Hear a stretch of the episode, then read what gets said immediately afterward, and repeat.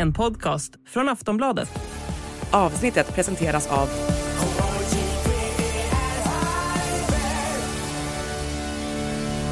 Stödlinjen.se, åldersgräns 18 år.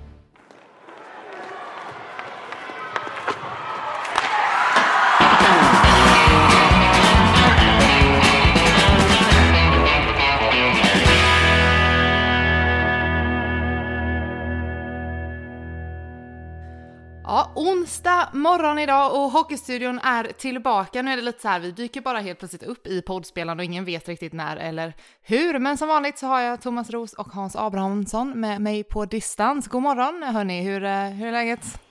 Det är alldeles lysande. Eh, jag har vaknat upp i eh, vackra Umeå och björkarnas stad och blir för varje gång jag besöker den här staden blir jag mer och mer kär i, i Umeå som som idrottsstad och som, som eh, en, en kommun som andas framåtanda och det är väldigt vackert att vara här uppe.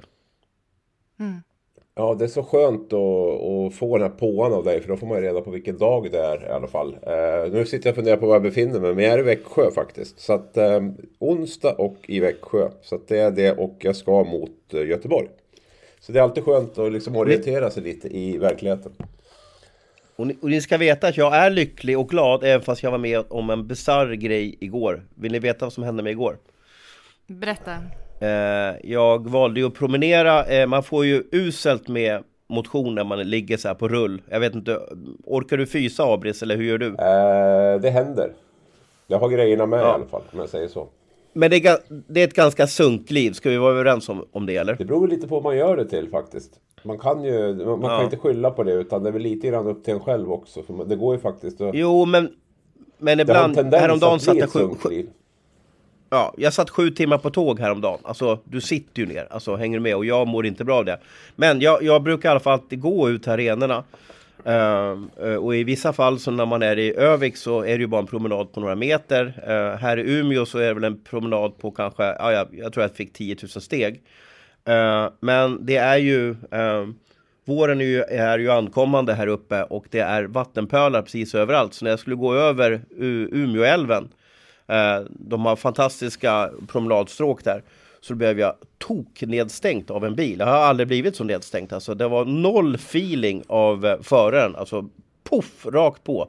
Men trots det att jag blev liksom, inte dyngsur, men i alla fall eh, rejält blöt, så, så är jag vid gott humör. Men tog du, tog du registreringsnummer och sådär och, och liksom kontaktade personen? Nej, Jag, jag, ble, jag var i chock var jag nästan faktiskt. Fy fan. För jag såg det komma. Jag står ju vid övergångsstället. Eh, jag ser bilen, jag ser pölen. Eh, och jag blir paralyserad. Och jag tänker att den här bilisten måste ju ha någon typ av känsla. Se vad som kommer komma nu om en sekund. Men jag såg inte om det var en kvinna eller man, så jag ska inte lägga in någon värdering i det heller. Men det var bara poff, rakt på kan jag säga. Liksom. Han, alltså hytte du med näven? Du känns väldigt hy, alltså så, hytte med näven. Nej, nej, chock var det mer. Det var mer en chock. Både en vattenchock och en mental chock. Att hur kan man ha så dålig spelkänsla? Jag kan gissa att det var en stressad hockeybesökare som, som bara tänkte Löven, Löven, Löven, Löven. För vi var ju på väg åt samma håll från, från centrum upp mot Teg där, där Vimpos arena eh, ligger. Då. Men så startade min eh, eh, ja, hockeybesök där. Men trots det så är jag överlycklig. Eh, bara en liten, eh, liten snäll liksom, pekpinne till alla bilister ute. Var försiktiga nu. Vattenpölar kan ställa till väldigt mycket skada för oss pro, ja, som gillar att promenera och motionera. Mm, han, du, han du torka tills du kom till arenan då? Ja, men det gjorde jag. Det gjorde jag. Det, gjorde jag. det var ganska, det var ganska, det var nog en 6-7 plusgrader ute. Då, då kan väl jag få köra lite pekpinne här också faktiskt. Jag hade ju en bisarr natt i natt när jag liksom, det brukar vara rätt svårt att somna efter matcher för man är ganska så här uppe i varv och så, så det brukar ta några timmar. Men jag lyckades i alla fall somna typ vid halv ett eller någonting tror jag, eller om var ett. Och sen tog det bara en halvtimme eller någonting så hörde jag värsta diskodunket i eh, någonstans runt, eh, ja något rum bredvid liksom. Så här, en tisdag i Växjö och var väl halv två tror jag. Så att jag, jag slängde upp dörren där jag tänkte ska lokalisera var, var ljudet kommer ifrån i alla fall. Så. Och då står dörren mitt emot den här trånga gången där jag bor. Står dörren öppen och där inne har de liksom de fått in någon stor musikbandspelare och står och dansar och håller på och röjer runt. Så att eh, eh, rum 359 på Växjö stadshotell är på min shitlist just nu kan jag säga. Men eh, var det Kazakstans damlag som hade avslutningsfest efter, nej, efter är bandy-VM? slut. Det här var två äldre herrar faktiskt. Eh, varav den ena stod med bara överkropp och eh, dansade. Och eh, ja, nej, det var, det, var, det var oväntat. Tisdag i Växjö faktiskt. Men man får... Men vad sa du inget då? Nu får eller? du väl för fan Alltså, stänga av sa jag. Och det, så, Okej. så, så ringde jag ner till receptionen och sa att nu får ni faktiskt ta och snacka med 359 om inte det hjälper. Vilken gnällig gubbe du är alltså. De hade ju feeling. Låt, låt dem ha feeling och stoppa in hörselskydd. Peltorkåporna du vet. Jag önskar att inte den här bilen stängde ner dig ännu mer faktiskt. Nej men nu måste vi prata hockey. Ja, nu går vi över till hockey. Men slut, förlåt, jag vill bara veta, slutade de spela eller höll det på länge? Ja, ja nej. De la av då. Han, ju- det är en, en herre i receptionen tror jag som kom upp eller något så här. De har ringt upp till men jag vet inte. Så att eh, det var tyst i alla fall. Eller om det var min, min eh, hemska uppenbarelse kanske som skrämde dem till, till tystnad. Men de hade definitivt tisdagsfil, tisdagsfeeling där. Jag hade kunnat skrämma vem som helst där. Mi- Mr Party Pooper kan man säga. Ja, Eh, vi hoppar över till uh, saker som kanske gör uh, i alla fall Abris lite gladare. Ros, du är ju på gott humör även att du blev nedstängt. Men vi, eh, vi hoppar in i semifinalserierna helt enkelt. Vill vi börja med, uh, ja men Abris, vill du liksom kanske börja med din match du var på igår? ja, ja, men jag städade ju av båda, eller städa av låter ju tråkigt. Jag har varit på båda semifinalerna här måndag, tisdag. Jag var i Örebro i måndags och jag var i Växjö igår. Så att, eh, vilken vill ni att jag börjar med? Det färskaste i minnet. Ja, Växjö-Frölunda. Ett mål och en utvisning totalt. Den som skötte protokollet i den matchen. Jag sitter ganska ofta sekretariat på sån ungdomshockey. Och då är det ju... Ibland kan det bli enormt mycket mål och mycket utvisningar. Och då får man jobba som en galning. Men eh, det här var ett, ett mål och en utvisning på hela matchen. Det är ju ganska bisarrt i en slutspelsmatch. Ja. Men är det inte det lite liksom så som Växjö vill spela också? Oh, och Frölunda vill nog också liksom... Ja, de har anpassat sig ganska mycket efter Växjös sätt också att, att spela. För att det är svårt att gå på knock mot, mot Växjö. Så att det blir lite grann att de... Eh, eh också drar ner tempot lite grann, lite mer puckvårdande, inte lika fysiskt och så vidare. Och det var väl en perfekt bortamatch från, från Frölunda. Man parkerade, parkerade bussen framför Lars Johansson som visade mm, slutspelsform. Eh, och och eh, lyckades göra ett mål tidigt i matchen. Jag tror det var så typ efter fem minuter. Och sen så... Sen var det lugnt. Det var en utvisning i första perioden. Sen två sista perioderna var det tomt i blocket. När det gällde sådana situationer. Att ha slutspelsnerverna och kunna nolla så är ändå rätt imponerande, som Frölunda gjorde igår. Absolut. Nej, Rönnberg var ju lite, han, han tyckte inte alls om sättet att spela tredje perioden. Men han sa jag är glad att du har ett lag som litar så mycket på sin målvakt att de vågar gå ut och spela på 0-1 i en hel period. Liksom. Eller 1-0 då, som de ledde med i en hel period. Så att, jag, tror inte det var, jag tror han hade mycket hellre sett att de var lite mera eh, uppe i anfallszon i tredje perioden. Men, eh, eh, Växjö skapar mycket, men, men, eller mycket, men de skapar en del och borde ju ha gjort några mål. Men, men eh, nej, Frölunda stack iväg med en seger hem till Götet och Eh, har ju tagit hemmaplansfördelen. Jag har ju tippat 4-3 till Frölunda i den serien så att eh, just nu ser det väl okej ut i det tipset. Men det här kommer bli jämnt och jag tror hemmaplan, bortaplan har väl ganska liten betydelse. Jag, eh, vi har ju gått mot varandra nu så jag har inte sett dina matcher så jag blir lite mer, jag blir inte så tyckande här utan jag blir lite mer frågande men, men um, Växjö var ju ändå liksom SHLs bästa lag. Vad är det som gör att de har liksom lite svårt nu i den här semifinalserien då? Ja, men dels tror jag det är väldigt, väldigt jämnt mellan lagen. Eh, vi såg ju redan i kvartsfinalen att nian och tian bråkade med ettan och tvåan. Och det, då, då säger väl logiken att även sexan då, om Frölunda blev sexa, typ, jag tror det var det va, eh, också kan bråka med, med, med ettan. Det är ju inte så att Växjö, Växjö är inget lag som blåser något annat lag av banan heller. Man är ju metodiska och därför Därför vinner man över 52 omgångar också. För man spelar i sitt spel i flest omgångar av de här 52. Och eh, har en väldigt hög lägstanivå. Eh, sen är väl inte högsta nivån är ju kanske inte superhög heller. Som jag säger, de går inte in och blåser eh, något lag av banan så här. Utan de, de, de håller ju på och nöter. Så att eh, det är väl den stora förklaringen. Att skillnaden mellan lagen är ganska, ganska liten. Och att Frölundas lag kanske till och med är lite bättre byggt för ett slutspel. Ja, jag tänker på Lukas Bengtsson och Joel Persson och sådär. De, I de matcherna jag sett så har de varit så... Alltså de blir ju sylvassa när de har puck i vid offensiv blå. När de liksom grider runt och håller inne skotten och, och sådär. Men, men det kanske är, är, är liksom många som är i, i skottlinjen där och täcker hela tiden. Jo, men så blir det ju ett slutspel. Det är väl klart att man hellre tar en puck på foten eller på, på, på var som helst under ett slutspel. Och sen när man möter varandra så här liksom varannan dag hela tiden också så blir det ju ett större fokus på, på enskilda spelare. Åker du bara en tisdag i november och möter Växjö i borta eller vilket lag du än möter, om du möter Leksand bort, så är väl kanske inte fokus och liksom den taktiska planen riktigt lika mm, vasst slipad som den är under, under en slutspelsserie där man verkligen försöker maxima, maximera möjligheterna att, att uh, vinna varje duell, vinna varje match givetvis också. Så, så att, uh, nej, det här kom, jag tror de flesta hade tippat att det skulle bli jämnt på förhand. Och jag är inget, inte överraskad heller att Frölunda leder. Men som sagt, Växjö kan lika gärna vinna igen på, på vad blir det då? Imorgon, torsdag. Torsdag. Mm. Ja, torsdag blir det i, i Göteborg då. Mm. Så den här känns väldigt, väldigt öppen. Och eh, ah, vi behöver väl kanske få igång lite mera, eller man måste väl få igång lite mera, lite mera målskytte. Så är det. Jag tycker inte man kanske har den där riktiga snipen heller. Man har ju liksom gjort sig av med Gynge och sådär. Och, och så. Jag ser väl kanske inte den här um, den här riktiga målskytten i, i, i laget. Det är väl ingen som riktigt har klivit fram där än heller. Men du, Louis Eriksson då och eh, hans handske och den här pucken och mållinjen. Vilket, vi har ju nu är, det, nu är det här radio eller podd, eh, så det är svårt att förklara. Men vi har kanske sett årets liksom, sportbild, eller hockeybild i alla fall.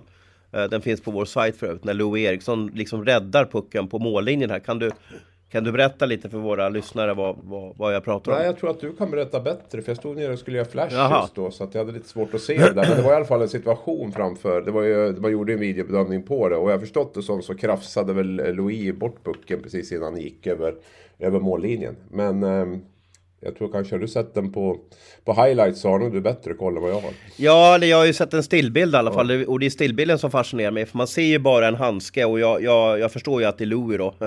typ sett till Louis också av alla människor.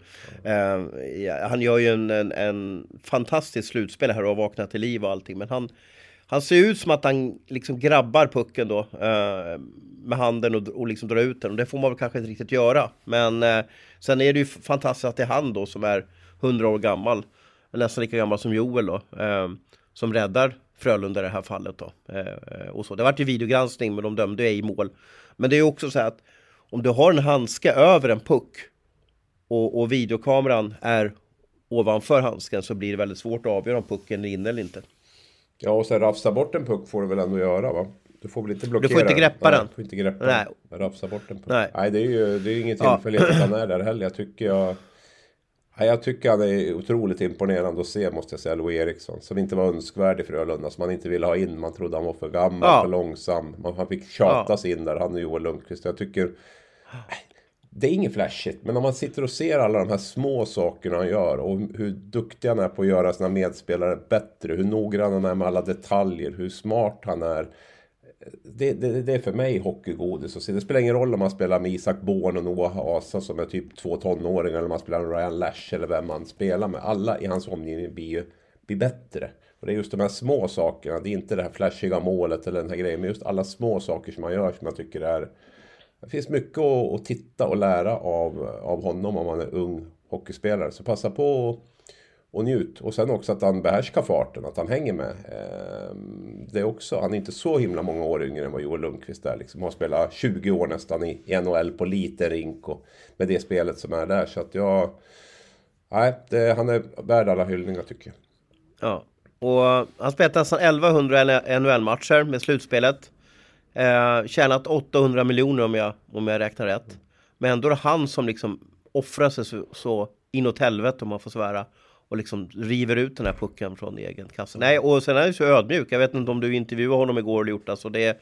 Han är ju som intervjua en, en, en from liksom 20-åring som gjort sin första SHL-match. Då. Det, eh, jag ställer mig upp och applåderar Love. Det är en fin människa och en duktig hockeyspelare. Och så just den här glädjen också. Han, han har ju egentligen inte spelat något slutspel på tio år i stort sett. Han var väl med lite grann i den här bubblan i Edmonton och, och, och eh, Fick knappt spela med Vancouver där. Men man ser också vilken glädje, vad roligt han tycker det är att spela slutspelshockey och, och, och vara här hemma. Jag tror att det, liksom, det sprider en, som jag var inne på tidigare lite grann. det- Frölunda är stora krav liksom och, och Roger är Roger och det är långa arbetsdagar och så. Jag tror att hans närvaro, hans glädje, hans positivism gör också väldigt mycket i det där laget. På, ett- på ett professionellt sätt. Det är ju inte att han liksom bara lajar runt. Men han, han har alltid ett leende också känns det som. på Och det tror jag betyder mycket för honom.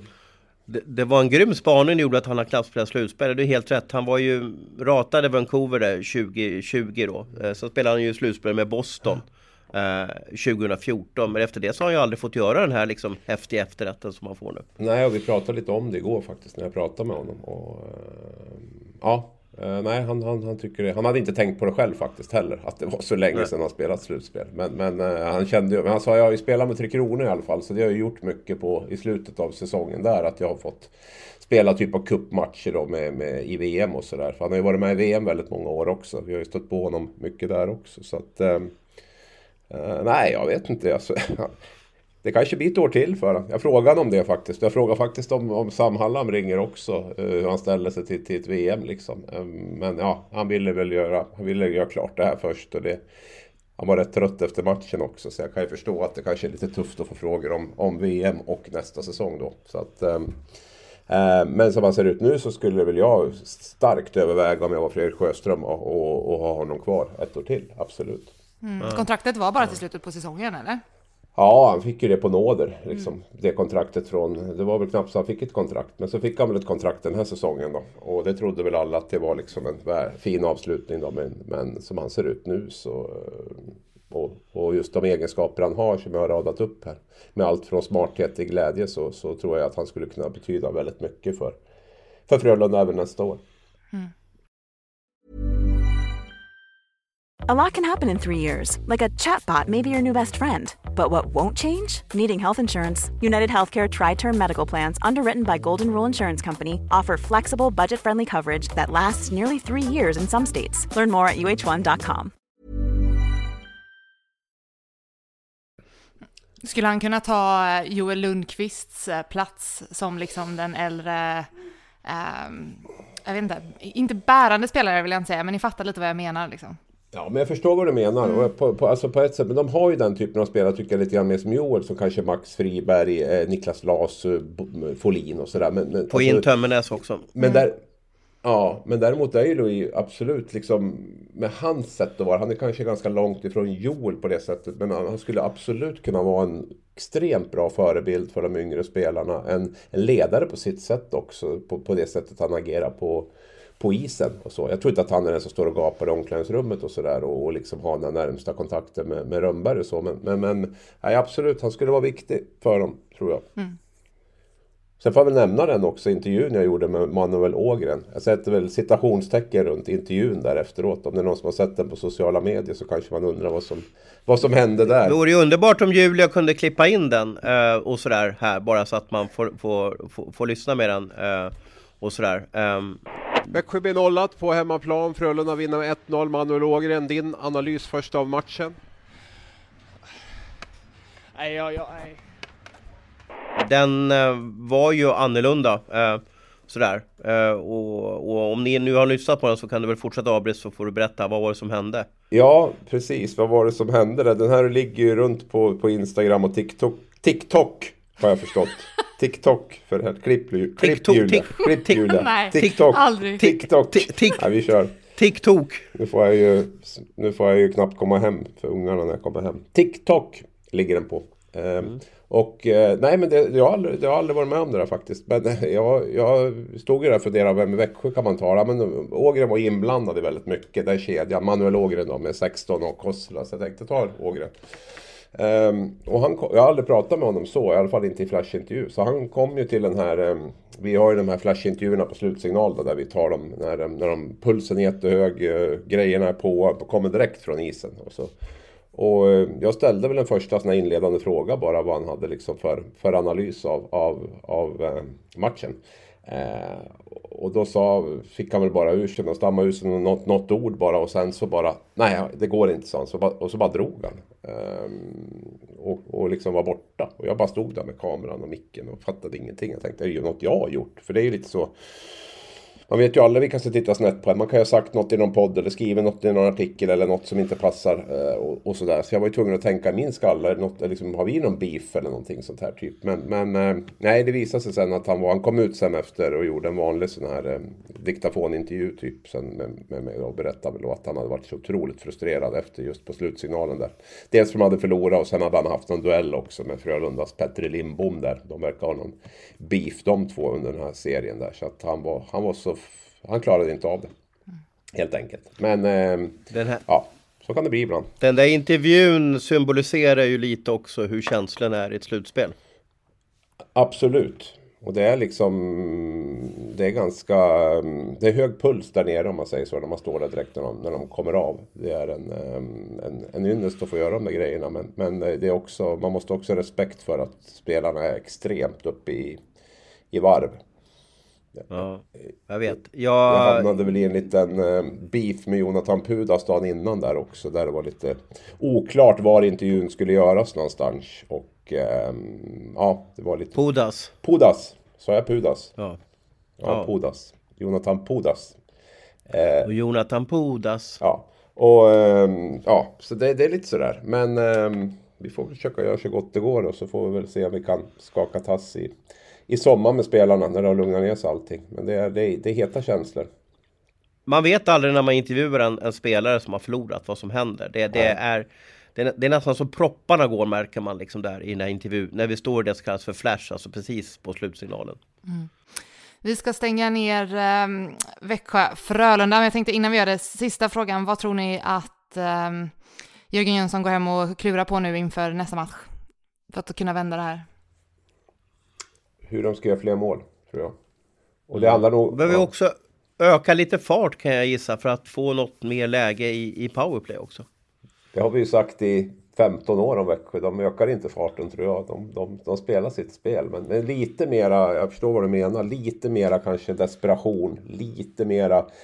Det, det, det är lite grann, jag vet jag pratade med Daniel Enestubbe här på Smålandsposten om det. Eh, Det är ju lite så Växjö känns som att de gör försöker vinna med minsta möjliga ansträngning. Det är den känslan man får när man ser dem spela. Eh, man liksom går inte på knock om man kör, utan man försöker. Det är säkert inte så, men det ser lite grann ut så som att vi vi försöker smita undan med ett mål här. Vi, samlar, vi spar all kraft som det bara går. Vi gör precis det som behövs för att, för att vinna matchen. Och då är det ju väldigt skör tråd mellan att man eh, lika gärna kan förlora den matchen. För man har väldigt små säkerhetsmarginaler eh, när det gäller resultatet. Mm, vi hoppar över till, jag vill egentligen säga att vi ska gå in på Örebro, Skellefteå, men det är väl också, är det du som också har varit mest på dem, Abris, eller? Vill du vila Ja. lite i ditt experttyckande och låta Ja, Ros jag komma behöver in? nog göra det. Jag tänker nog att lyssnarna behöver vila från min röst nu. För det känns som att jag pratar väldigt mycket. Så jag tycker att det har ju bara spelats två matcher där va. Mm. Och, eh, så att vi är väl inte någon mer expert än... Vi är väl ungefär lika eh, lite experter båda två. Så att jag tycker Ros börjar. Vi, bör, ja, vi kan, annars, jag tänkte vi kan hoppa till Umeå också, annars hoppa ner i Hockeyallsvenskan, mix it up. Ja, det gör vi. Ja, men det gör vi. Mm, då går vi till Vad Löven, bra. Djurgården Och så då. kommer vi tillbaka till Skellefteå-Örebro. Kan vi ha som en cliffhanger till våra eh, lyssnare som håller på Skellefteå-Örebro. Det blir jättebra. Ja men precis, Kör så är vi. Mm. Jag var ju i Övik i förrgår och så var jag, eller jag är i Umeå då, så att jag såg ju då andra matchen mellan Modo och Mora i, i förrgår. Eh, Mora var klart bättre, Mo, Modo vann utan att Modo gjorde en 2 plus match men vann ändå. Eh, jag tror att Mora hade behövt nypa den här matchen för att kunna stöka och spöka med eh, Ehm, förstöka med eh, Modo. Eh, men nu tror jag Modo kommer ta det där. Eh, då, eh, nu tror jag att det är kört för Mora, jag tror inte man orkar. Eh, Modo kommer gå till den här allsvenska finalen. Jag, jag tror att det kan bli ganska... Det kan nästan bli 4-0 till Modo. Ehm, eh, och det var en match på en måndag, det var 4000 i, i Hägglunds arena. Så det kändes som en match som var omgång 17. Eh, jag tror man måste se över lite det här hockeyallsvenska slutspelet faktiskt. Ehm, när det är två hemmamatcher sådär i rad så tror jag bara att folk orkar att köpa biljett till en match. Eh, och speciellt om man väljer då mellan en match på, på vad blir det, lördag och måndag. Då väljer man att köpa lördagsmatchen men måndagsmatchen blir bara sådär. Och det är fel när det är en semifinal i ett slutspel, tycker jag. Eh, desto roligare är det ju i Umeå. Här är det, eh, eh, det är bland det hetsigaste jag sett från en hockeypublik, det som utspelas i Vimpos arena. Jag kan säga att det är alltså 5000 hockeydomare som ser matchen. Eh, eh, eh, den ena semifinalserien. Det, det tycks och det tänks och det är så mycket synpunkter på de här domarna. Så att jag har, jag har nog inte varit med om något, något liknande. Sedan sitter man, när man sitter på pressläktaren i Vimpos arena Eh, så sitter du mitt i publiken. Alltså mitt, mitt, så mitt i som det går. Ännu mer mitt i än vad man sitter i Örebro. Eh, och varje gång det är mål så reser sig folk upp framför. Man ser ingenting. Man har inte en aning om vad som händer eh, framför en. Men det är också fascinerande att ta del av alla de här känslorna. För det är ju hockey. Om det har varit tyst så är det ju värdelöst. Då. Men jag, jag vill ändå utse Umeås publik till den, till den mest engagerade publik som jag har varit med om den här säsongen.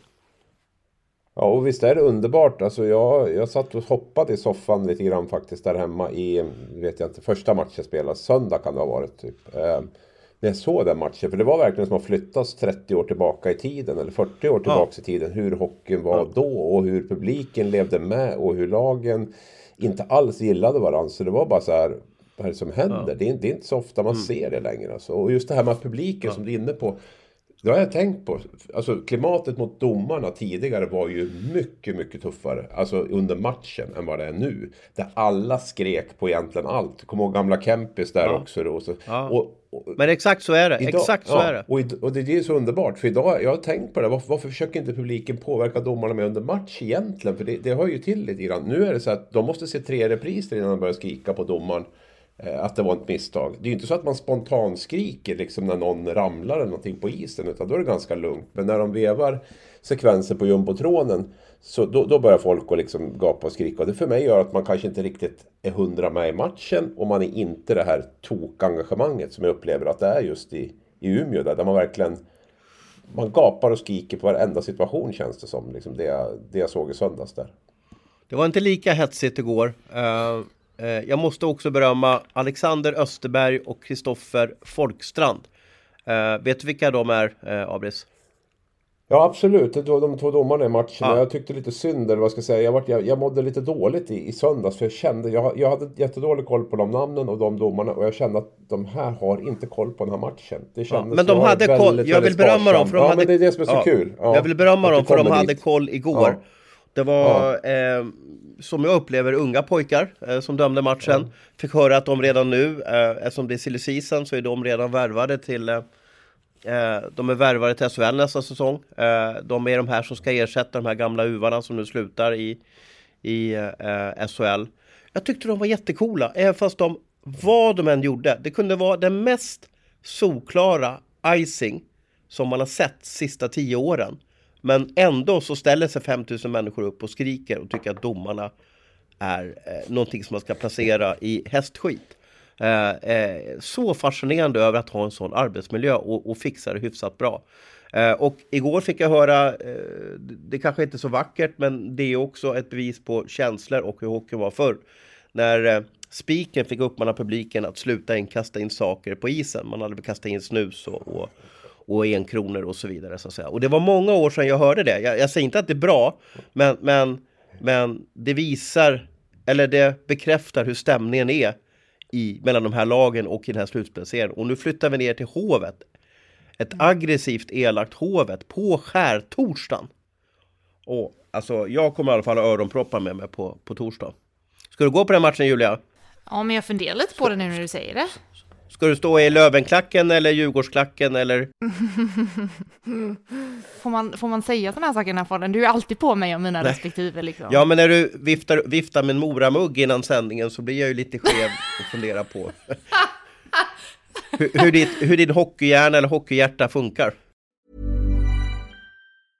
Cool fact a crocodile can't stick out its tongue. Also, you can get health insurance for a month or just under a year in some states. United Healthcare short term insurance plans, underwritten by Golden Rule Insurance Company, offer flexible, budget friendly coverage for you. Learn more at uh1.com.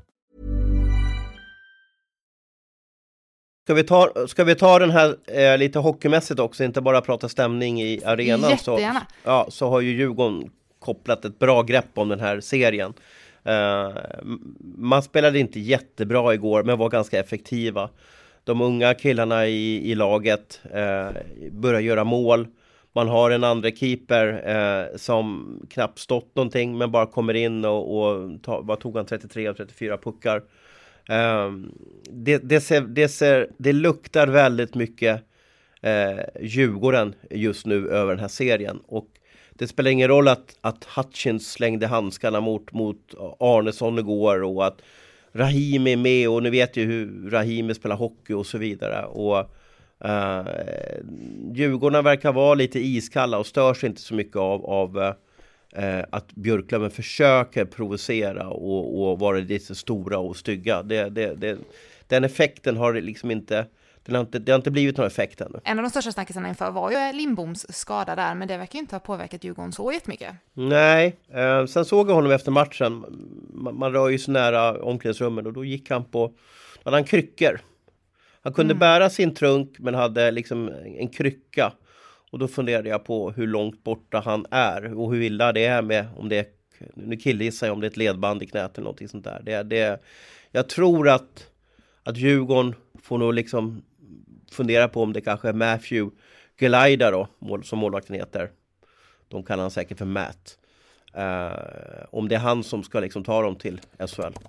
Ja, han har väl verkligen liksom gjort allt man bara släppt in. Han släppt in två, ja, två mål då på, på fem perioder eller någonting och plus ett i övertid då. Uh, så han har väl verkligen liksom visat att han uh, är en målvakt, verkar det som i alla fall. Jag har inte sett matchen, ja söndagsmatchen såg jag, men han verkar ha gjort otroligt bra med tanke på att han inte har stått så mycket heller på, på sistone. Så att eh, det, var nog, det var nog väldigt positivt för dem. Sen har de väl Jesper Myrenberg också va, som, eh, som, som backup där. Så ja. det känns väl ändå som att de har eh, ja, står inte och faller med Carl Lindbom på det sättet som vi kanske trodde inför slutspelet. Hade någon sagt att han skulle gå sönder så, så hade man kanske räknat bort Djurgården lite imponerad där också. De har fått ihop det. Eh, visserligen fått tillbaks mycket spelare och sådär. Eh, men det var ett väldigt trasigt lag. Minns jag var uppe och såg dem i Övik mot Modo där. Efter Garpenlöv hade haft dem tio matcher eller någonting. Och det såg allt annat än bra ut kan jag säga. Men, var, det, var det det här läget när de hade 14 spelare borta eller? Var...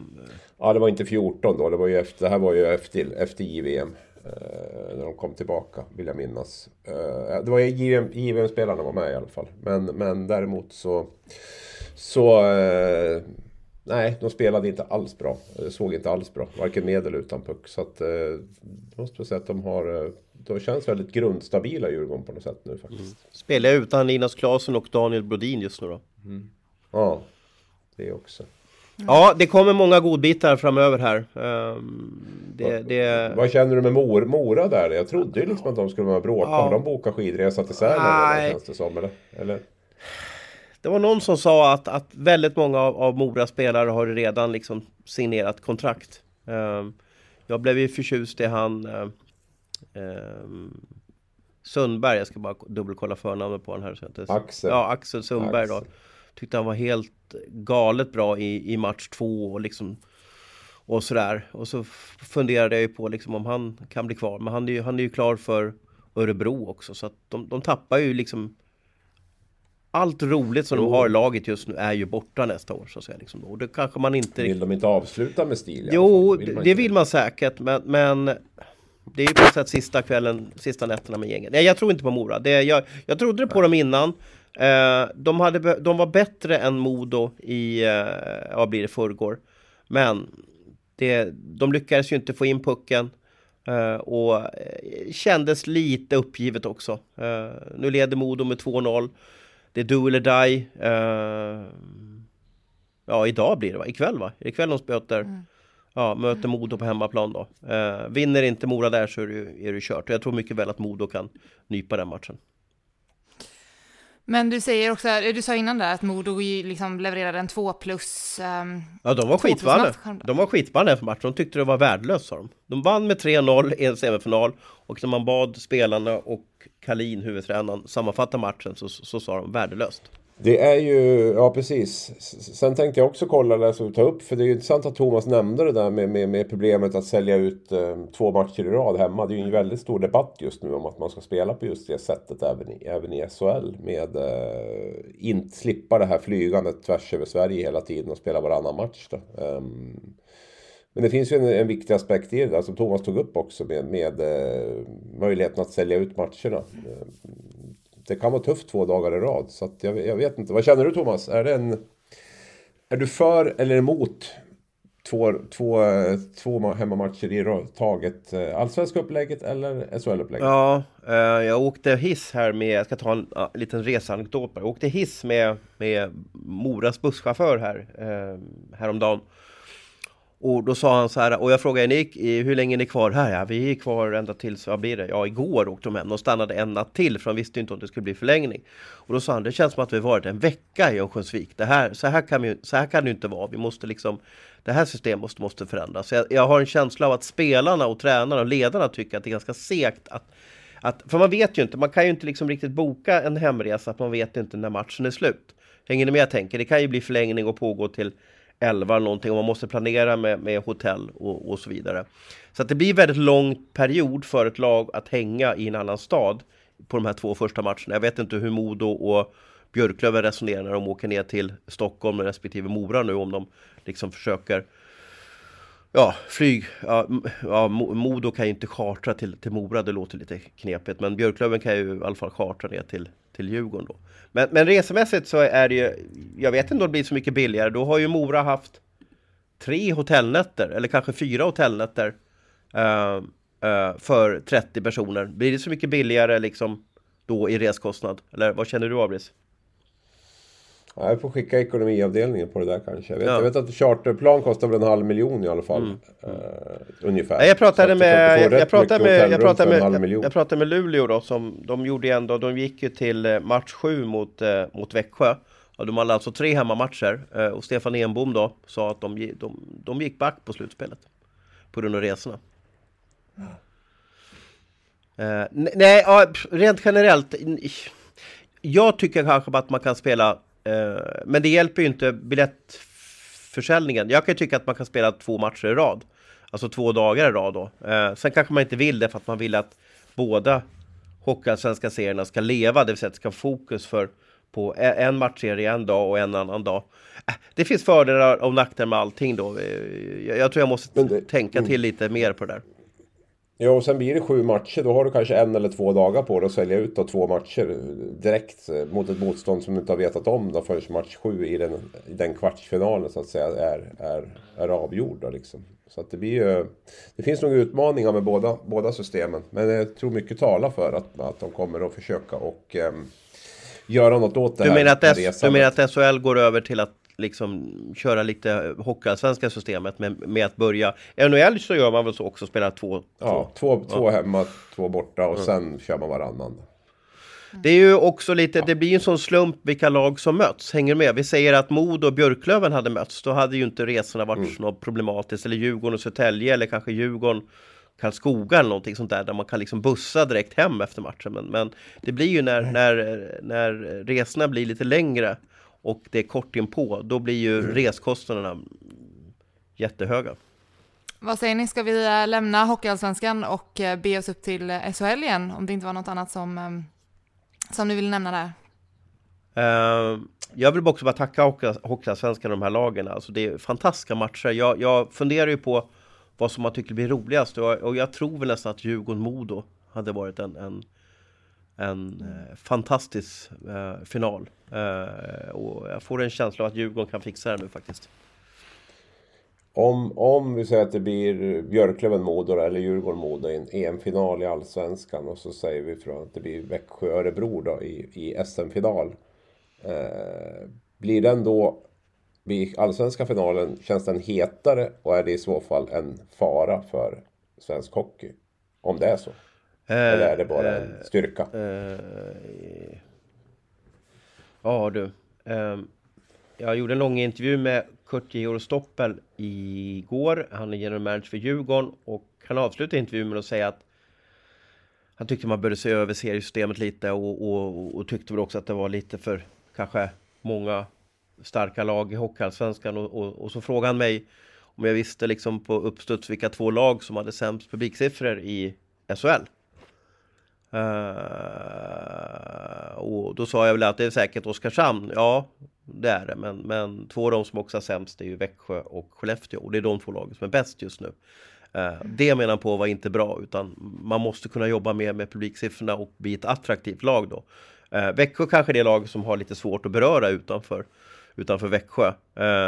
Och och jag, jag får ju en känsla av att men det är ju för att jag har varit här uppe också nu och bevakat de här matcherna att de här matchserierna är hur intressanta som helst. Jag vet inte hur läsningen är på vår sajt.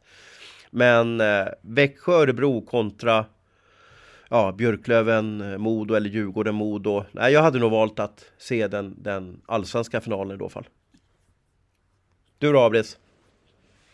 Du, är en, du har ändå Eh. rört dig nu, Örebro och Växjö och sådär liksom då. Ja, ja nej men det är klart att, det, det är klart att den, den hade varit otroligt intressant. Inte minst, dels är det ju två lag som berör liksom utanför den egna supporterkretsen och sen är det ju också eh, mycket som står på spel. Ett SM-guld är också otroligt men det känns ju som att det går upp i SHL är som snudd på. Jag sitter och funderar på om det liksom är Ja, om det är sunt att det är så. Eh, Att det är mer är liksom att det, Om det är en fara eller om det är liksom en, en, en styrka att det liksom är sånt intresse i, även i den andra ligan. Man kan ju vända på det på två sätt. På något sätt tycker man väl att SHL ska vara flaggskeppet. SM-guld ska vara flaggskeppet. Eh, ingen ska konkurrera med det. Eh, men just nu är det ju så. Det är ju åtminstone väldigt stor konkurrens kan man väl säga. Det är hockeyvärldens, hockeyvärldens mest intressanta andra liga i Sverige i alla fall. Ja. Men vi måste prata om det som eh, Abris älskar att prata om senaste 7-8 åren. Brynäs? Brynäs, exakt. Ja, och då får vi väl eh, ge ytterligare en cliffhanger till våra Örebro och Skellefteå-lyssnare. att det kommer Ja. senare. Men vi, kör får, vi får inte glömma bort Örebro nu. Kan vi lova varandra det? Nej men vi glömmer Ja. inte bort Örebro, naturligtvis Nej. inte. Men, Nej, okej, men vi hoppar det- in på Brynäs då. Det vart ju lite, lite lattjo poddschema förra veckan när vi var ute och reste och inte fick ihop det och så vidare. Så, så att mitt i det här liksom avbrottet så ramlade ju Brynäs ut från SHL eh, första gången ja, någonsin. Uh, och det här har vi ju inte, jag har ju fått meddelanden både på direktmeddelanden på Twitter och på Facebook och på sms och, och vad är era tankar om, eh, om, om Brynäs? Och vi vet ju nu med alla inlåsta artiklar hur mycket Brynäs engagerar och hur den här degraderingen har engagerat. Det känns som att liksom alla undrar vad, vad som händer nu ungefär då. Och eh, eh, jag vet inte om vi ska bara starta med liksom vilka känslor har du Abris när Brynäs åkte ur? Du, du och jag var ju på den här matchen när det var kört och, och du såg ju Jackie Blomqvist i ögonen och, och gjorde en, en, en magisk intervju med honom då. Det var, det var, det var tärande att se. Ja, det var väl likadant som med Simon Önerud för två år sedan och med Ludvig Rensfeldt för ett år sedan och med Jakob Blomqvist i år. Då. Det är ju, det är ju otroligt smärtsamt för, eh, för de lag som, som åker ur. Inte minst då kanske om man har varit uppe väldigt länge som eh, både HV och Djurgården och, och Brynäs har varit. Då, så, så, så blir det ett enormt liksom ja, stor skam tror jag, spelarna. Att man, att man är med och spelar ner laget då i, i, i, en, i en lägre serie. Så att um, det var väl, eh, det är jättetufft att vara på de där matcherna. Det är tufft att bevaka dem. Alltså, eller tufft, det är väl, alltså de som spelar dem är det ju tufft för. Det är inte tufft för oss. Men det är klart att man försöker ju, eh, det är ju en speciell stämning. Det är ju inte den här liksom feststämningen som det är på slutspelsmatch. Utan det är ju ångest runt allting och man får liksom ja, väldigt noggrann med vilka frågor man ställer och så vidare eh, efter matcher och så. Inte minst när de har åkt ur. Så att det, det, det är ju speciellt. Ehm, men i övrigt, ja, jag drog från Gävle eh, klockan 10 dagen efter. Och sen har jag knappt varit hemma efter det. Så jag, jag har inte hunnit reflektera så här jättemycket över, över,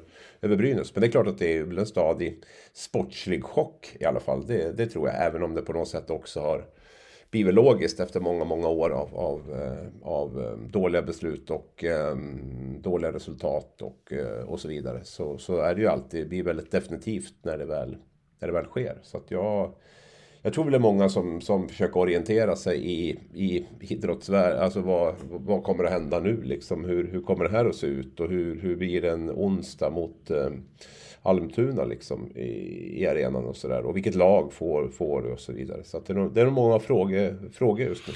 Det är en helt ny värld för Och det som jag hör efteråt nu då, eh, det var ju att det var kanske kört för Brynäs. Alltså med Rudin skadad, med den här pressen som var på Bertilsson, eh, Larsson, Blomqvist, Skott.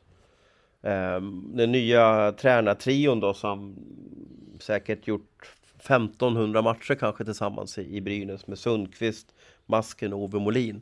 Den pressen att riskera att åka ur, jag, jag tror det var för tuff. Som jag har hört så mådde ju spelarna de kanske inte visar så mycket utåt, men i omklädningsrummet så var det så ångestladdat i den här serien. Och då, då, kan man inte spela hockey, man kan inte vinna matcher om man har ångest. Det går inte. Nej, usch. Vad, eh, vad kommer hända för Brynäs framöver nu då? Ja, men det som är nu, du minns ju HV-säsongen i fjol, Julia. Om man, om man vrider det här och gör det smart. Eh, HV samlade ju in, de slog ju rekord i, i en medlemskampanj. Jag ser att Brynäs försöker göra samma sak. Jag, jag, kände när man gjorde lite spelarförlängningar här i, igår med, med, med Rudin och, och Bertilsson och så vidare, hur, hur direkt hela Brynäs-familjen bara Ja, nu kör vi! Nu, vi ska tillbaka! Och kan man nyttja kraften i det och, och, och göra så att det blir liksom att nu knyter vi näven och nu, nu ska vi tillbaka. Den ska man inte underskatta. Den är ganska kraftfull och den är ganska ro, det är en rolig resa att vara med på att, att gå upp till högsta serien. Ja, nej, och det är väl klart att jag menar, nu gick man ju ut med, med, med ja, nya kontrakt får vi säga på, på Rudin och Bertilsson och Kinnvall igår. Eh, Lindbäck eh, kommer väl troligtvis att följa med. Greg Scott eh, har jag hört har kontraktsförslag på bordet och kommer väl med största sannolikhet också återvända.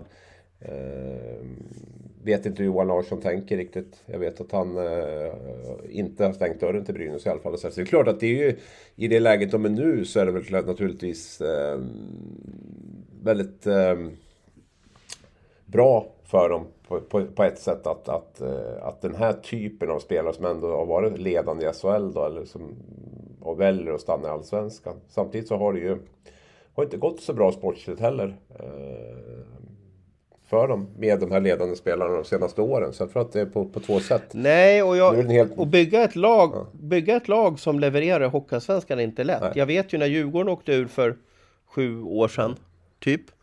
Uh, så stannade ju många av de här liksom, ledande spelarna kvar. Mm.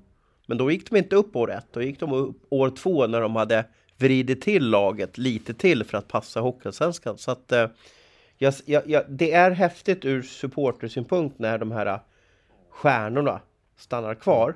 Men jag vill nog ännu mer liksom kontrollera, diskera. Är det här det bästa för att göra bra resultat i Hockeyallsvenskan? Ja, det är ju en jätterelevant fråga. Samtidigt kan man ställa sig om de inte hade gått, fått kvar de här, vilka spelare skulle de ha fått in istället då? Ja, det är ja. ju det också. För de måste, få, de måste få in de här spelarna och också presentera en tränare inom mm. kort. Eh, eller liksom vilka ska leda laget? För att kunna värva nya spelare. För att då känner man att ja, men de är på gång. Nu, mm. ja, jag hoppar på det här tåget. Mm. Så att man, man står ju och faller lite med de här, med de här spelarna på något sätt. Liksom att de, de, de fanns tillgängliga nu. De var beredda att skriva på, de ville vara kvar. Eh, de var kanske inte superattraktiva bland andra klubbar. De kanske inte kände själva att det var jätteroligt att åka runt i en annan SHL-tröja. Eh, och så. Och eh, den möjligheten blir Och säkert lite, lite, om, omform, li, lite omformulerade kontrakt ja, också, säkert ja. med en, en, ganska stor SHL-bonus då. Uh, och, ja. uh, så att uh, jag tror att det liksom det var, ett, det var för bra för att tacka nej till ändå med tanke på att man, man kan lätt säga att ah, men nu måste det in med nytt och nu måste vi ha andra Men, men det, det, är inte, det är inte så att Brynäs står jättehögt i näringskedjan när man befinner sig i Allsvenskan och, och, och ska ta in spelare som är så pass bra så att de kan kan leda dem tillbaka till SHL. Så att jag tror att man eh, erbjudandet var på något sätt lite för bra för att eh, tacka nej till. När man kände att möjligheten fanns att få kvar de här spelarna. Men det kommer att bli ett enormt race där nere nästa år. Jag hör att Västerås gör väl en stor satsning, AIK gör en stor satsning, Södertälje fortsätter med sin satsning. Vi kanske har både Djurgården, Modo eller Björklöven. Två av dem är ju kvar garanterat. Eh, så att och det här är ju klubbar som känner allsvenskan väldigt bra också, som vet eh, hur man blir framgångsrik i allsvenskan. Så att det kommer att bli eh, jättetufft race där nere. Eller där uppe, i toppen, i allsvenskan. Vad säger ni, är det dags att komma till skott nu då och prata om Örebro och Skellefteå? Det är vi som är Örebro. Det är vi, vi som, är, som är, som är Örebro. Örebro. Vad tycker du om den ramsan Abris? Nej, jag tycker den är cool. Okej. Okay. Ja, jag tycker det är lite mäktigt ändå. Okej. Okay. Men vilka ska vara jag tycker- Örebro om- det inte är dem då? Nej men det är bara ett, det är liksom bara ett manifest. Att man liksom bara talar Okej. om det. Liksom, hela arenan Ja. bara står upp och skriker. Så då, då vet motståndaren vad som gäller. Det är jättetufft. Tycker du inte det? Jag kan haja till ibland på vissa ramsor. Jag vet att LOC hade ju någon, någon ramsa också och det kanske inte var den bästa. De har haft jättebra ramsor, men de hade någon sån här ramsa 1, 2, 3, LOC, 1, 2, 3, LOC. Alltså, om man tänker på det så låter det så korkat, gör det inte det? Och det är vi som är Växjö, Växjö, har ram, Växjö har ramsat som går 15, 16, 15, 16, 15, 16. Och då fattar inte ni någonting va? Jo, Jo. ja. dance, dance 16. Dance Du 16. också Ja, ja. Det har ju varit en hjärtefråga den här Ja, ja, säsongen. förlåt. Varför 16 inte har 16? Ja, Abris tycker, Abris tycker ju att vi är två nötter, hör du det liksom? Eller? Förlåt. Ja. Jag tyckte jag satt det på pottkanten nu och sen så kunde, hade ni den då. Det var ju, ja. Ja, ja, den är också... Den är också väldigt cool. Eller hur Thomas? Tycker du den är cool? Jag har inte hört den, men... Men, eh, Ja, men jag sjunger den nu typ. men den finns ju liksom, den, den har ju en underton som blir lite rolig eftersom, ja, den 16 då eh, har tröja nummer 15. Men, men annars så kan ju det vara, man gillar ju den här, uh, ja, Pudas-ramsan. eh, liksom sådär. Den, den är ju rolig, den är ju, den är ju fyndig. eh, och, och sådär. Mm. Men eh, strunt samma, Örebro gör det jättebra, vi måste ju tokra dem. De har ju liksom tryckt ner Skellefteå i, i brygga nu och tagit en 2-0-ledning och, och Linus Öberg då som är klar för eh, Frölunda för övrigt eh, leder alltså poängligan just nu eh, i, i slutspelet och kanske är en kandidat att bli MVP i slutspelet. Den hade du inte tippat före slutspelet. Nej, absolut Nej, inte. Och jag, inte jag såg ju, jag såg ju första matchen i kvartsfinalen där mellan Örebro och Rögle. Eh, nej, f- fel. Örebro Mm. Timrå. och Timrå, precis. Och jag vet att Timrå-spelarna var ju på honom hela tiden för de tyckte att han förstärkte och så vidare. Men han har, eh, han har nio liv, eh, Linus Öberg, och levererar nu. Sen har ju även, de har ju sånt, ja, jag vet inte om man ska kalla det för sparkapital, men de har en utvecklingspotential i Leo Karlsson som är enormt. Jag vet inte hur han var den matchen när du såg här häromdagen, men, men eh, hans dragningar, hans toe drag när han har full kontroll på motståndarna är magiska. Jag förstår att alltid när man är i Örebro så hamnar man ju bredvid en scout. Det kan vara Niklas Lidström eller det kan vara eh, Chicago är ofta på matcherna för de har ju stor chans att, att få honom och Columbus springer väl där också. Eh, eh och sådär. Eh, eh, han har ju någonting extra i sig alltså. Då, så, här, alltså får han det att funka i en, i en eh, slutspelsmatch nu så har ju motståndarna, de har ingen chans på honom. Nej, han har ju verkligen prickat in formen här. Det känns som att han spelar. Han var, han var jättebra i, i tisdags också. Han har ju... Eh, alltså Sen han är fräsch i kroppen och liksom stark och rapp och sådär så är han ju grymt svår att, att, komma åt. För han har ju också den här eh, förmågan att täcka pucken, förmågan att göra de här små, små viktningarna som, som är så svåra att komma åt. Plus att han är då 1,90 lång. Eh, och, och rätt tung också, 90 kilo. Så att jag menar, det, det, det är en väldigt svår spelare att, att komma åt med den skicklighetsnivån han har. Jag har väl varit lite så här, man har ju varit lite hög och låg på, på Leo Karlsson under säsongen. Så där, men, men, men det han har växlat upp i slutspelet nu gör ju att han är en... Eh, jag skulle säga att han är definitivt en topp 5 i draften. Eh, kan vara topp 3 också skulle jag nästan säga. Ehm, Faktiskt. Så att det han, den kedjan, eh, Milton Oskarsson är ju också enormt. Han är ju ännu större. Han är ju två meter lång och väger 100 kilo. Liksom, och, och, och eh, spelar ju med sånt fart och sånt driv. Och, och liksom Leo Karlsson på ena sidan, Linus Öberg på andra och sen bara kör de. Det var ju den kedjan. Jag tror de gjorde... De var inne på tre första målen uppe i Skellefteå. Och sen gjorde de två i tombur då, Örebro. Och nu var de inne på de två första här. Eh, och det tredje gjorde Bromé då i förlängningen. Så att de, de ligger ju bakom i stort sett allt. Um, sen var, klantade de väl till det lite vid kvitteringen visserligen till Skellefteås 2-2 mål. Men, men um, det är den kedjan som driver offensiven i, i Örebro. Uh, och det kanske vi inte trodde på, um, på förhand så. Men, men Det de finns har... ju statistik för allt också och han är ju inte draftad Leo och, och får man statistik över de som gjort mest poäng i ett SHL-slutspel och ännu inte liksom blivit draftad det året när man ska bli draftad. Det finns ju många som inte liksom blir draftade alls då så, och så. Så det är bara två spelare eh, i Sverige som har eh, gjort mer poäng än åtta som Leo har gjort nu och då har ju Leo inte Leo har ju minst hur ska man kalla det för? Han har ju minst fyra matcher kvar att spela i slutspelet. Uh, och det skulle vara om Skellefteå vinner fyra raka nu, då slutar Men det är ju bara tvillingen Sedin som har gjort mer poäng än, än åtta i ett uh, svenskt slutspel. Då. Så det är också ett facit hur, hur, han är ju så pass ung, han är alltså inte draftad ännu och ändå levererar som han gör. Mm. Och Milton Oskarsson är ju inte heller draftad. Han, han vart ju ratad sitt, sitt år där. Han, eh, jag tror till och med två år sedan måste det vara. För han är ju tidig 03. Så det måste ju vara två år sedan som hans draftår var va. Om inte jag räknar helt fel. För, för Leo är ju sen 04. Jag kan röra ihop det också va. Men, men han vart varit i alla fall inte plockad av någon klubb. Jag tror att han... Eh, han bör ju vara tillgänglig. Eh, även den här draften. Han är, inte, han är, ju, han är ju 20 då va. Så att... Eh, jag tror att han kommer att, att välja sådant lag också faktiskt. Det blir alltid intressant när de är, alltså storlek är ju långt ifrån allt. Men när de är skickliga och dessutom stora så blir det ju eh, dubbelt intressant tycker jag. För det är trots allt svårare att, och komma åt en spelare som är lika skicklig. Om de är 1,80 eller 2 meter och är lika skickliga så är ju den här 2 metern eh, betydligt jobbigare att göra med. Ja, men eh, hur går det då? Ska vi hamna i den frågeställningen? Kommer Örebro liksom svepa Skellefteå nu? Det är, det är ju lite do eller die ikväll i Skellefteå, jag skojar på den matchen. Uh, vi har ju pratat i all evighet att 0-3 vänder man inte i svensk hockey. Uh, så att det är ju vinna eller försvinna ikväll för Skellefteå. Det beror på när ni hör det här. Ni kanske lyssnar på det här, då kanske Skellefteå redan vunnit och sådär, men det får ni ha överseende med. Jag tror jag skulle bli väldigt förvånad om inte du får se ett hel taggat eh, Skellefteå. Eh, anförd av Jonathan Pudas. Eh, som kommer att käka taggtråd innan matchen. Eh, och kommer att komma ut eh, med en helt annan frenesi än vad man gjorde i Örebro. För det var faktiskt lite grann så jag kände att de satt kvar i charterkärran i första perioden. Även om Örebro var väldigt, väldigt bra så måste Skellefteå pytsa in mycket mer. Eh, både när det gäller spel med puck naturligtvis. Då. Jag tycker inte man var bra, men även liksom den här desperationen, passionen. Vill man det här verkligen 100 procent? Då, då måste man visa mer än det här. Och det tror jag man kommer att göra i Kraft Arena ikväll. Jag tror att, den, jag tror att man kommer att vinna den matchen faktiskt. Vad måste de göra för att få stopp på um, succéfrion då? Ja, ja få upp, alltså, man, ja, sätta stopp på dem. Det är väl också handlar om att man kanske måste börja eh, göra lite mer mål. Eh, sådär, kan jag tycka också. Jag vet inte hur det såg ut i den matchen du var på sist då.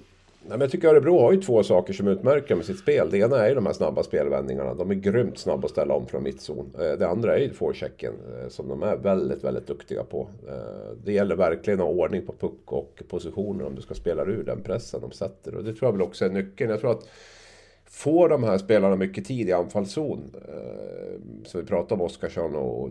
Alltså ju mer de har puck och ju mer de är i anfallszon, ju jobbigare blir det för Skellefteå. Så för Skellefteås del gäller det nog att försöka styra mera matchbilder, få mera klyschigt, men mer längre anfall. Alltså på, jag tycker inte man har något riktigt, man får inte det här trycket på Örebro riktigt i, i, i deras zon med, med att kunna spela mer där. Man måste kunna spela mer i, i anfallszon än vad man gjorde senast i alla fall.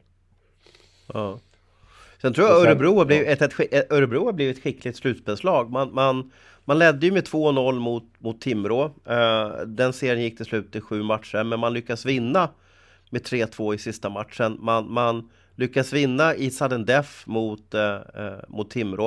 Jag tror man har lärt sig, och man slog ju också eh, man slog ju också eh, Skellefteå en match i sudden death här. Jag, jag tror man har hittat ett lugn och, och en glädje och, och, och, och, inte är så mentalt pressad som kanske en del andra lag är. Jag, jag tror det är en viktig aspekt, att det, det finns en lugn i den här gruppen och sen är ju Skellefteå har ju lite, de får problem när det blir fysiskt spel. De, de, de gillar inte riktigt det. Alltså det, det är, de har ganska små, tittar man på deras topp 6 eh, forward så är det ju liksom, det är inga riktigt fysiska pjäser där. Utan det är ganska, det är spelskickliga lirare med allt från eh, Jonathan Jonsson till eh, Jocke Lindström, Oskar Möller, Filip Sandberg, eh, Rickard Hugg eh, och, och, så vidare. Va? Det, och jag tycker Örebro är, är där lite grann som Rögle också var där och störde. Så, så, så spelar man ganska fysiskt mot, mot Örebro, och, eller mot Skellefteå. Och eh, där måste de bli bättre på att hantera. Ja. Måste du springa till bussen nu, Abris, eller tåget? Ja, börjar dra ihop sig. ja. Det är lite samma sak för mig då. Jag ska sätta mig på mm. bussen här från Umeå och ja, åka till Herregud, vad klockan är en timme igen. Gud ja, det... Jag gillar ändå innan att vi sa, ja ah, men det, det, det, behöver inte vara en timme hörni, vi kan, eh, vi bara snacka Nej, lite. Ja, och sen så alltid. helt plötsligt så är vi här. Mm. Men vad, Fast nu har vi ju så mycket att prata om eftersom vi har så mycket intryck när vi är ute på rull så här. Det, det händer ju. Man, man sover ju liksom och äter och, och promenerar hockey liksom hela tiden. Det enda som man, det enda man tänker på. Jag vet inte om det är lika för dig Abris. Ja, nej men så är det. Så är det. Man har ju inte riktigt lika mycket åtaganden hemma som normalt sett. Det är inga skjutsningar och inga handlingar och inga städningar och inget sånt. Utan det är ju... Det är hockey och logistik det handlar om. mm, men med det så stänger vi väl ner dagens avsnitt så får ni springa iväg till era respektive bussar och tåg och gå vidare på matcher. Eh, tack till alla er som lyssnat. Tack Thomas Roos, tack Hans Abrahamsson och vi hörs igen efter påsk skulle jag säga, tror jag att det blir. Men eh, på återhörande. Glad påsk får vi säga. Glad påsk får vi säga, ja absolut. Glad hockeypåsk. Du har lyssnat på en podcast från Aftonbladet. Ansvarig utgivare är Lena K Samuelsson.